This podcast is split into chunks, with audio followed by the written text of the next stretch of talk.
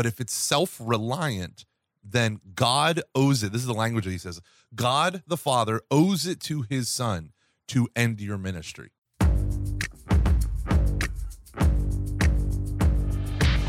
Welcome, ladies and gentlemen, back to Every Knee Shall Bow. I love the name of that podcast. I love the title. Every knee shall bow. Our goal is to get people to voluntarily bow before Christ before they are required to bow before in the final judgment. Um, so I'm Michael Gormley, coordinator of evangelization at my parish and owner of the website layevangelist.com. And I'm joined with my co-host, David. Dave Van Vickle.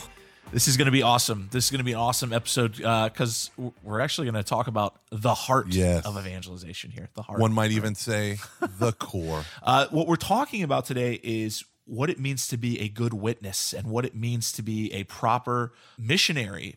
Okay, and uh, and, and developing a really a missionary spirituality. Okay, because what we're talking about here is um, is not something that you can really learn in a class. You can't necessarily just learn some techniques and things like that because as Pope Paul VI said, we are not the primary agent in evangelization. We are not the primary agent of evangelization. Thank God. Okay. And what we're talking about today is really making sure that our life reflects the fact that we we want to be a gospel to the world. We want to be a good good news to the world, so that uh, within our own lives, they can see the world can see that yes, Jesus Christ is active in our life, uh, that Jesus Christ has made a difference, that uh, Jesus Christ is is continuing to change us and to heal our hearts and to change who we are, and also that we understand that when it comes to us, it, the words we say mean very little. It's it's the action of the Holy Spirit in in the heart of of the person that we're trying to reach that really makes it come about. And so I want to just I want to throw out this quote here as we as we start to talk about this topic. This is from a book called The Soul of the Apostolate. Okay, The Soul of the Apostolate. And uh, yeah, what you need to do right now is pause the episode, go right now and and order this book, okay? And and and if you have other books on evangelization on your shelf, when this book comes in, you put that on top and you read this first, okay? Th- th- thank you thank you God. This is one of the first books I read after my conversion and it's really uh, guided me since then, okay? And and just in the very first uh, little section here, he says, This apostolic flame has been handed on by our Lord to his church.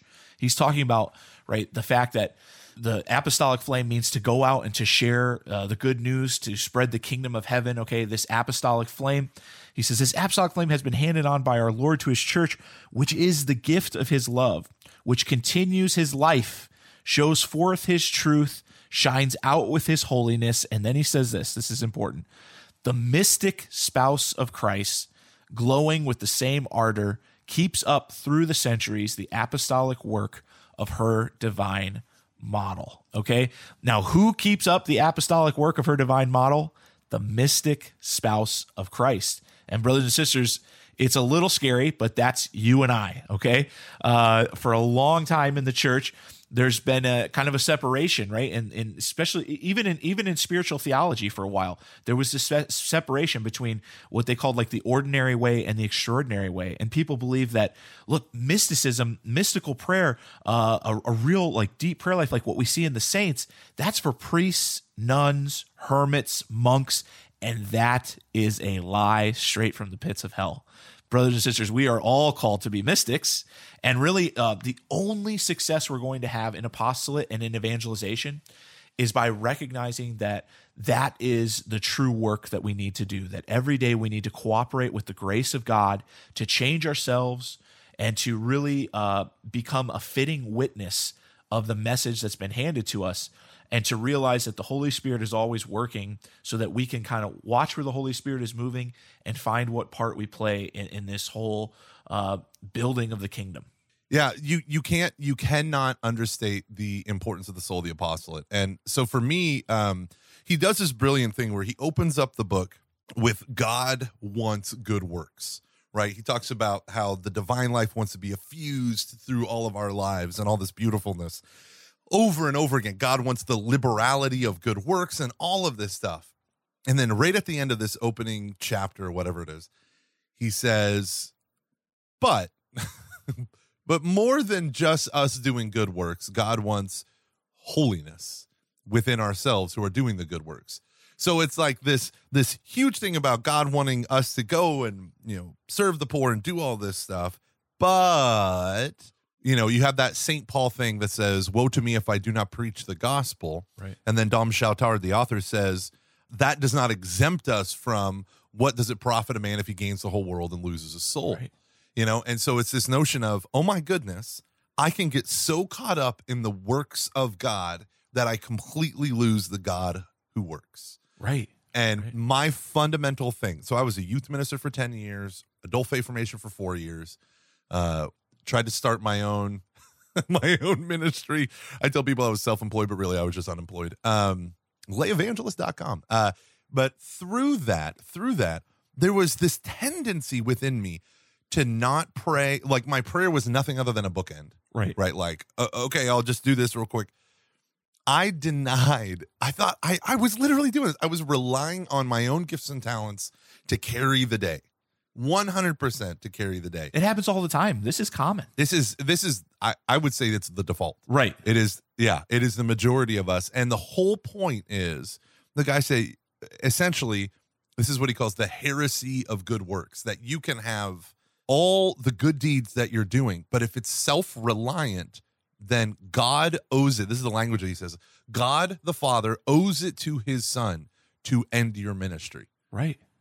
And I think about that when I'm looking around at the church today, right? You look around at the church today and you see all this crisis and calamity. Oh, jeez. Yeah. God does not want, He owes it to the Sacred Heart of His Son to shut down those things that are done by our power and not His. It's almost as if we're saying, All right, God, just don't put up any obstacles and sit back and just watch Yeah, what. I can do. That's one of the quotes that he uses.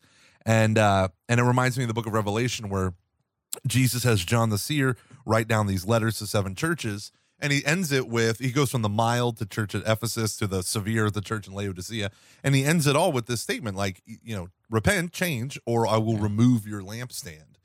And every single one of them, Right. they had their lampstands removed. You know, like the church is not guaranteed to last forever in America, and if we forsake the bridegroom, he's gonna he's gonna remove it right? And so that that i think is so essential. If you are not praying you need to quit your job. Yeah, and I, I think like uh, you know something you said it's the default option right now, and I think what we're seeing is like a hyper extension of this in the church in America, where administration has become like the the model of all church ministry, right? Like Yeah. you when when you're looking for like a DRE, you're looking for someone like, oh, who's like really good with spreadsheets and stuff like that, right? and it's like that is I mean, it's it's scary. It's scary to think about. Um, you know, not not and not to say that there aren't DREs out there whose whose ministry is founded in prayer. There there certainly are. oh yeah Uh, but it it for a long time in the church, it became that that that was the model. You know that uh, you're looking for someone really organized. yeah thomas aquinas says that when you're the qualities you're looking for a bishop is prudence and stewardship first holiness second Yeah. okay and i think that what ends up happening is we look for administrative skills first First, and then that's it this is this is what's interesting about this this topic okay is that you could literally be a terrible evangelist Yeah. You could. You could be a terrible evangelist technique wise and programmatically right?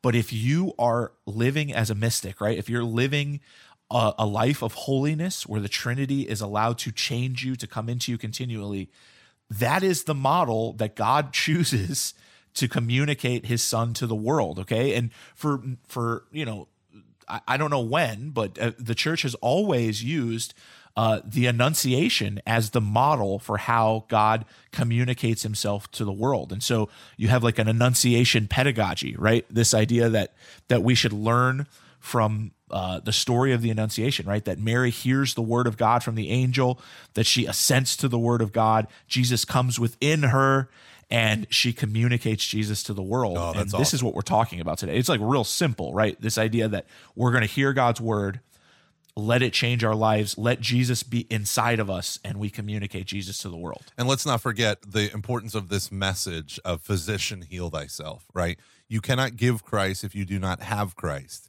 Right. What we're trying to do is set souls on fire out of love for God and bring them into union with God for all eternity. Right. There is no other path than through God to give God. Right.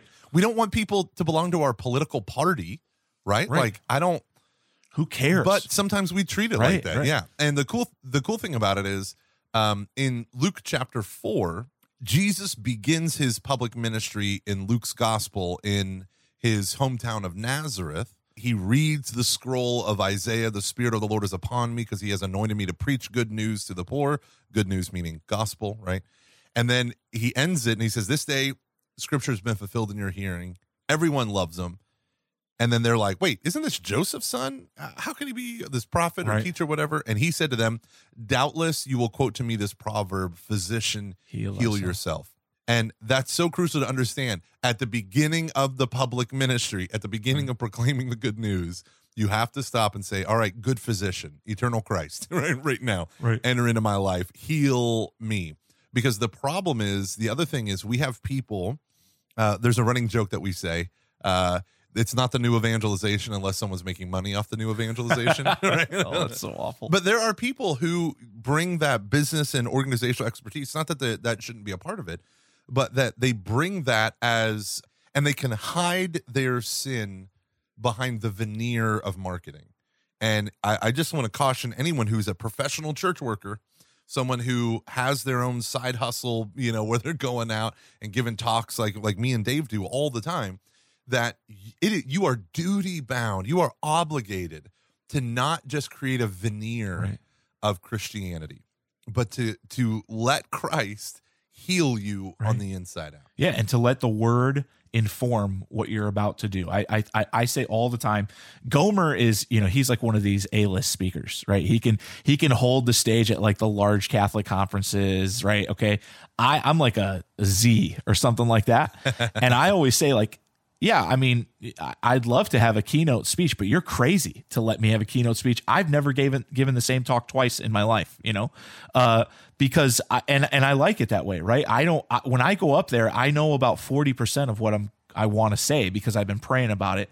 The rest, I'm just trying to let the Lord mold you know the words. And i think it puts me in a position where look i'm, I'm not i'm not eloquent. I'm not wise. I have to just rely on the holy spirit. And i think it puts me in a position of of humility actually. Yeah. so it, the the bottom line is what, what what we're trying to say is that there is prep work you need to be doing in order for evangelization to be effective in any way whatsoever. And what we want to get across to you is this idea that you may think maybe your ministry or your apostolate, maybe a parish that you attend, maybe a, a ministry that you attend often is extremely successful because the fruit that you see. But the truth is, if it's not rooted in an interior life, there is no success, no matter what you see. Wouldn't you say, Gomer? I mean, it's very misleading today, Yeah. I'd say. Yeah, yeah. No, I'm 100% in agreement, right? Physician, heal yourself. You want to proclaim the good news. You want to be an evangelist. It's not just that you have to agree with the church's teaching. It's not just that you have to know the charisma and how to preach the gospel and all this stuff. It's not just that you have skills and eloquent wisdom and all of that. It's not that you can quote von Balthasar or Right. Rahner or whatever school you belong to. The reality is that the Christ you love who has converted you is calling you to this. And it can't go any further. Uh, it has to start fully with that. Allow yourself to be converted and allow that notion that prayer is first to be the thing that carries the day. All right, we're going to take a little bit of a break right now and come back to the second half of the show. You're listening to Every Knee Shall Bow.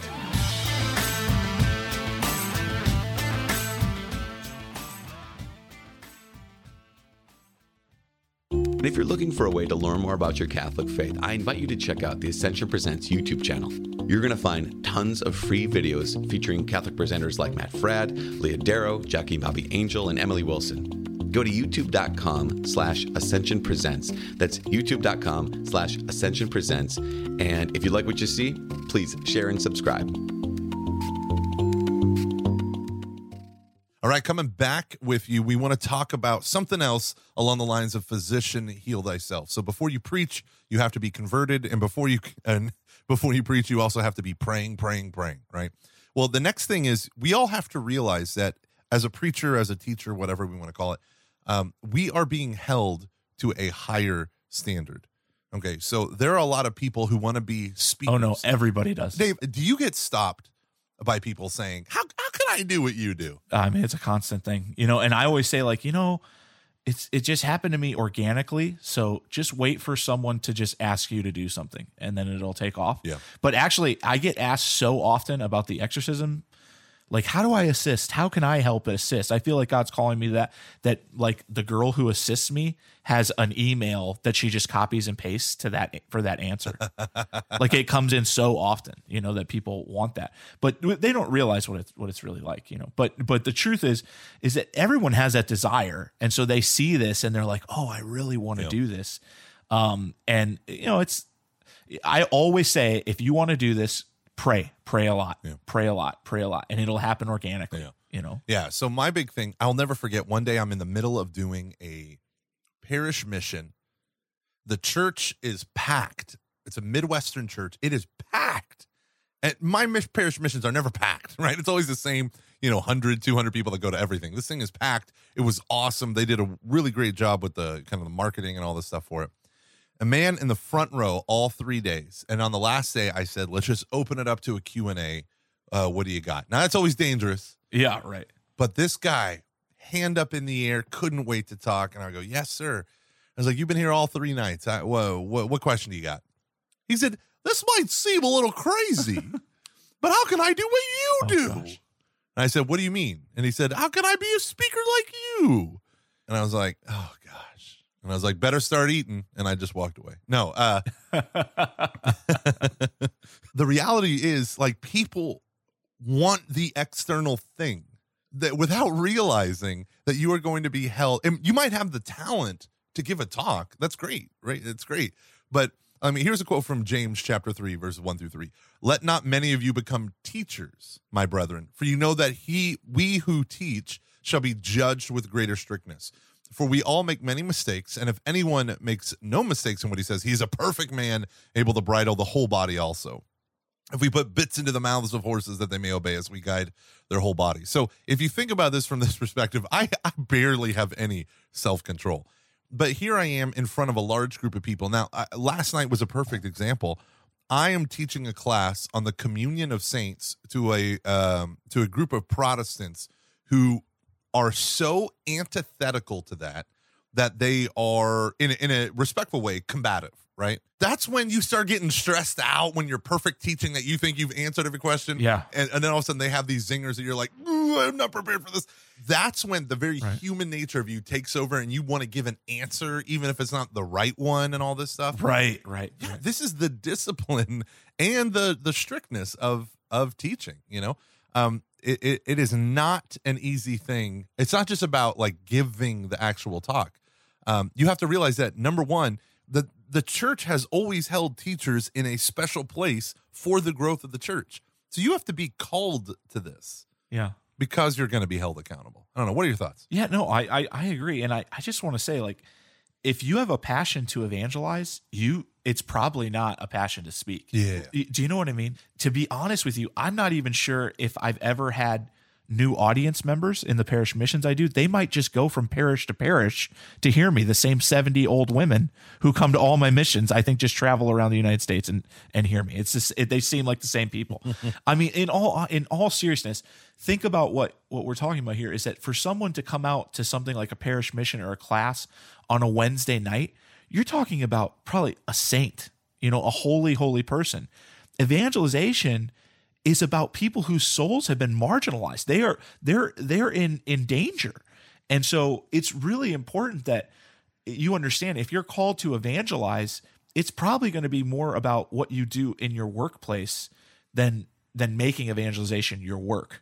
And I also think uh, it's really important to understand that you know so many of us are edified by great speakers. You know, and I know I'm sure Gomer's had this experience where when you meet them in person and you're thinking like, oh, I'm going to meet Mother Teresa, and it's not Mother Teresa. You know, and I think that that's really a call to to us like that we have to make sure that we are a fitting witness in our personal life but also for you to understand that to be a good catholic doesn't mean you're a good speaker you know Your heroes are dead. Your heroes are dead. um, one of the things that I wanted to point out is um, from Second Timothy chapter 4. I charge you in the presence of God and of Christ Jesus, who is the judge, who is to judge the living and the dead, and by his appearing in his kingdom. Preach the word, be urgent in season and out of season, convince, rebuke, and exhort, be unfailing in patience and in teaching. For the time is coming when people will not endure sound teaching, but having itching ears, they will accumulate for themselves teachers to suit their own likings and will turn away from listening to the truth and wander into myth, myths. As for you, always be steady, endure suffering, do the work of an evangelist, fulfill your ministry. Now, the amazing thing about understanding this in, 1 Timothy, St. Paul says, uh, talking about all these false teachers, and he says, uh, who promote speculations rather than the divine training that is in the faith. Um, people will accumulate teachers for themselves that tell them what they want to hear. Absolutely. Absolutely. And so the next the next reason why teaching and preaching and doing the big talks and all this stuff, and we have to talk about this because so many people they see us on a stage and they want to be on a stage. It is so easy if that's your motivation to pervert the gospel. Right. It is so easy to do that. And once people get caught up in that mentality, you are going to be judged by how you have taught people. And St. Paul calls it the divine training that is in faith, right? So people want, they will, I mean, the Joel Osteens, is a reason why a prosperity gospel, health and wealth preacher has a huge amphitheater. Yeah. 100,000 people. Right. Yeah, because people will not endure sound teaching, but having itching ears, they will accumulate for themselves teachers to suit their own likings, right? So we have to deliver the hard truths. I remember one time I was in Boston doing this weird side event. Usually I go up with the same group of people that that Dave goes with. And uh, but I was it was totally unrelated to that group of people. And I'm going into a parish, it's confirmation.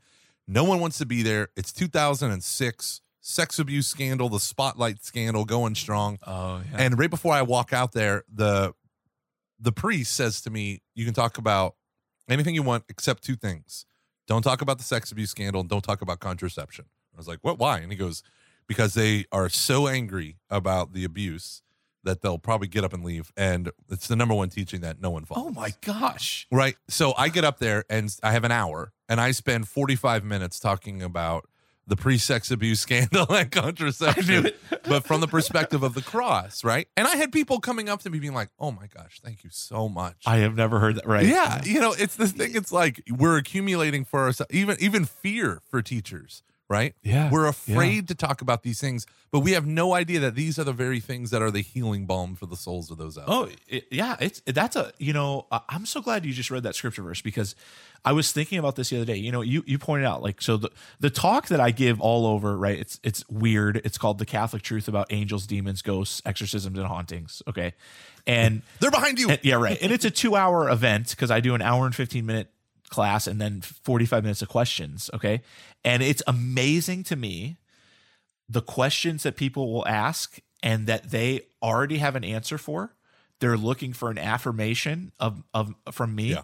And if I do not affirm it, like probably the next day I'll get like three emails of like they've done like research on the internet of like other Catholics who say what differently than what I said because they want to keep this in their life or something like that. And I want to say to them like you know, this is I'm not just making this stuff Yeah. up. Like this is serious stuff. Like I know that it can hurt people and you're just bringing out who you want to affirm whatever you believe. And I think that this idea that that they're going to find teachers who affirm what they already believe is important that we understand that we have to preach the gospel in truth and and in and comprehensively but it's really also important that we look at the teachers that we go to in our own lives because every single one of us every single one of us has things in our life that are keeping us from the lord Absolutely.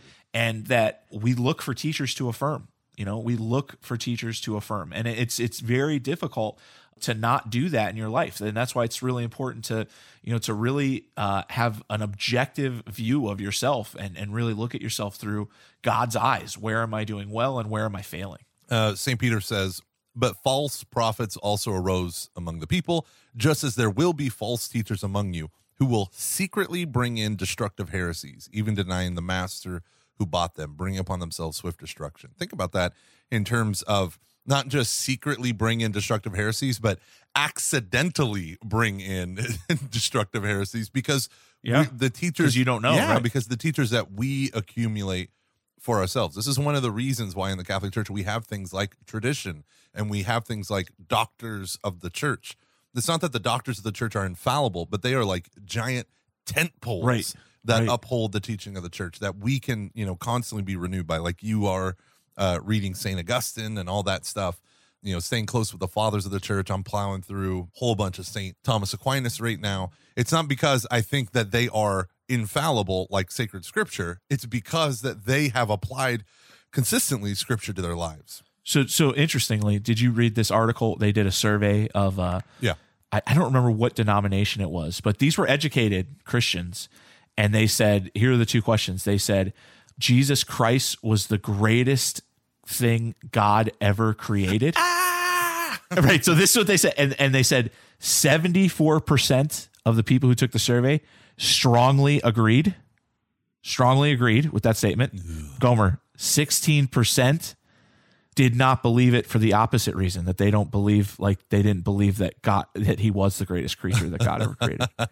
So so these are people affir- like educated Christians affirming that Jesus was created. Are you kidding me? Like come on, this is this is like earliest creed kind of stuff, right? I mean, this is why it's important. God from God, light from light, true God from true God, begotten, not made. Right. I mean, this this is why it's important that we understand that we have to be fitting messengers of the gospel Yeah. and that we understand what we're saying because it, it can get very slippery that both in the sense that we're not morally we're not living the right life and we're not good witnesses but also just by mistake that we're we're saying Yeah. things you know that we shouldn't be Yeah. So false teachers are a real thing. Don't be one.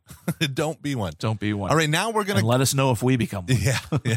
Right now, what we're going to do is transition into the wrap up part. I love this part, man. This part is killing me. Yeah it rocks me yeah right. It is killing me. You're killing me with these yeah you were such a baby about this things that I'm sure you do in your sleep. no no Yeah, i i i the reading the gospel in one sitting has had a major effect on my life How, now, how often have you done that? So I do it once a week. You read an entire gospel in one sitting once a week. Once a week. Well, sometimes two sittings, but yeah, at least in a day. Lord have mercy. I don't do Oh, anything like that. That is awesome. I mean, I shouldn't say I don't do anything like Yeah, that. Yeah, because you're but no, this is this is the thing though, is that you have like a, a you know, superior intellect. That's true. That's true. Right? So you read it Yeah. and you're but for me I need these little things. So let's go on. Let's go on. I repent. I repent of my inability to do it in one sitting. But speaking of repentance, here's our first practical takeaway. I want you to understand what repentance is. A lot of Catholics, right? They don't think they need to repent. They just go to confession when instead repentance is what should drive us to the confessional, right? It's not the confessional doesn't remove the need to repent. Right. And so, what I want to say to you, one of the most beautiful things in the catechism is in part two, section two on the seven sacraments. Go to the sacrament of reconciliation and penance and read the the the article on interior penance, which is Repentance. another name for repentance. Right? Just read that. It is so beautiful that I literally was asked to do a Lenten reflection at my parish, and I just read the catechism. And our one of our facilities people who can't who can barely speak English. She's a lot better now, but then she was she was rough. She was weeping. It is a beautifully written and needs to be recovered interior penance, sorrow for my sin in my heart before I confess that sin in the confessional. So read the catechism on interior penance. Boom.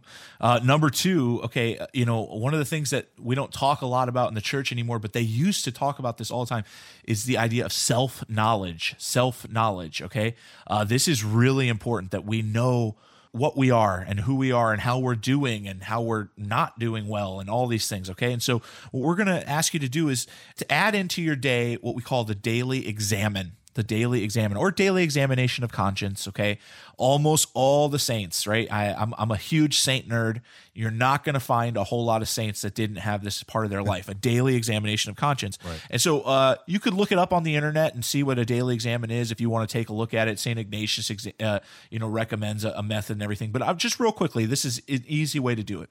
Sit down at night at the end of the night say a little prayer, ask the Holy Spirit to enlighten you, and reflect on how you've responded to God's grace during the day. Just reflect on the positive things, what you've done to uh, strengthen your relationship with God, but then also reflect on the negative things, right? Those things that we've fallen short on. Um, and you might want to use an examination of conscience that you can get off the internet. What I like to do is, you know, print off like 20 and just switch between them because they're all different. They all have little, you know, different things. And so uh, they can kind of remind you. Some of them have like different focuses and things like that. But just every night, I'd say five minutes, five minutes maybe. Just a quick prayer before you go to bed. It could even just be in your bed, you know, you're just praying there. Just ask the Lord to reveal to you, you know, how you're doing and take a look at the ways you've responded to God's grace and the ways that you have fallen short. My uh, number three is very, very simple. Read Psalm 51. Have mercy on me, God, in your goodness and your abundant compassion, blot out my offense. The famous Psalm of King David when accused by the prophet Nathan for murdering Uriah and sleeping with his wife and all that. It is a beautiful psalm of repentance. Have mercy on me, God, in your goodness and your abundant compassion, blot out my offense. So read Psalm 51. That's very simple, right? So I, I got you reading stuff, right? Yeah. So read Psalm 51, but read it like we said with Acts 2. Read it prayerfully. Number four, number four, practical takeaway.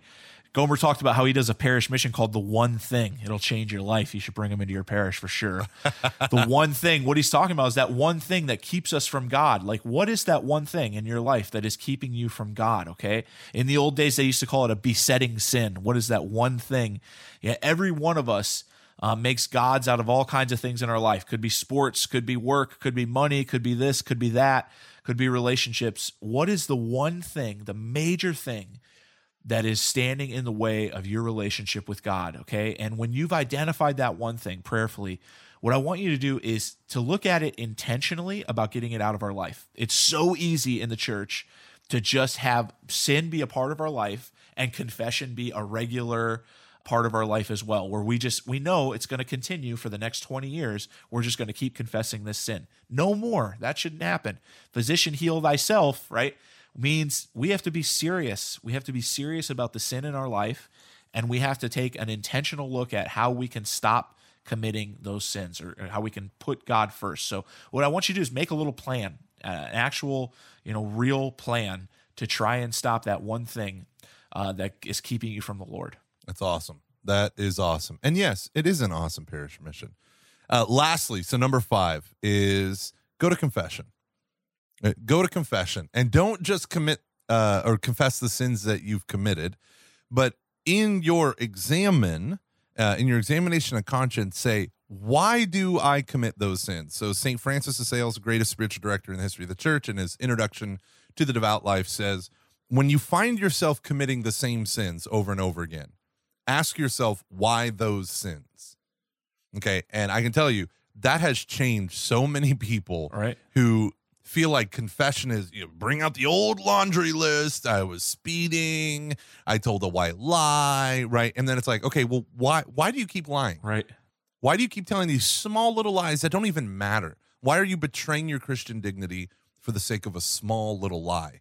And then you begin to say, okay, well, what is it beneath that? And that's when you can get into very human things like father wounds and family of origin baggage. You can get into spiritual things like um, you know maybe you have uh maybe you dabbled in the occult or something like that and you're filled with anxiety or whatever it is whatever it is get to the root and not just the fruit of that sin. And it rhymes so you know it's true.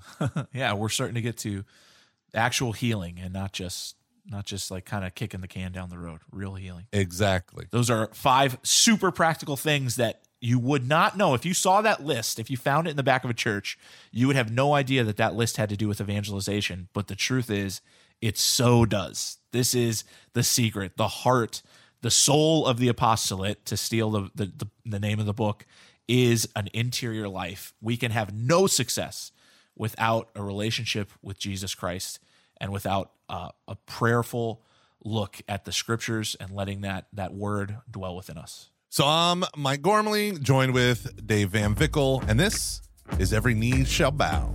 God bless.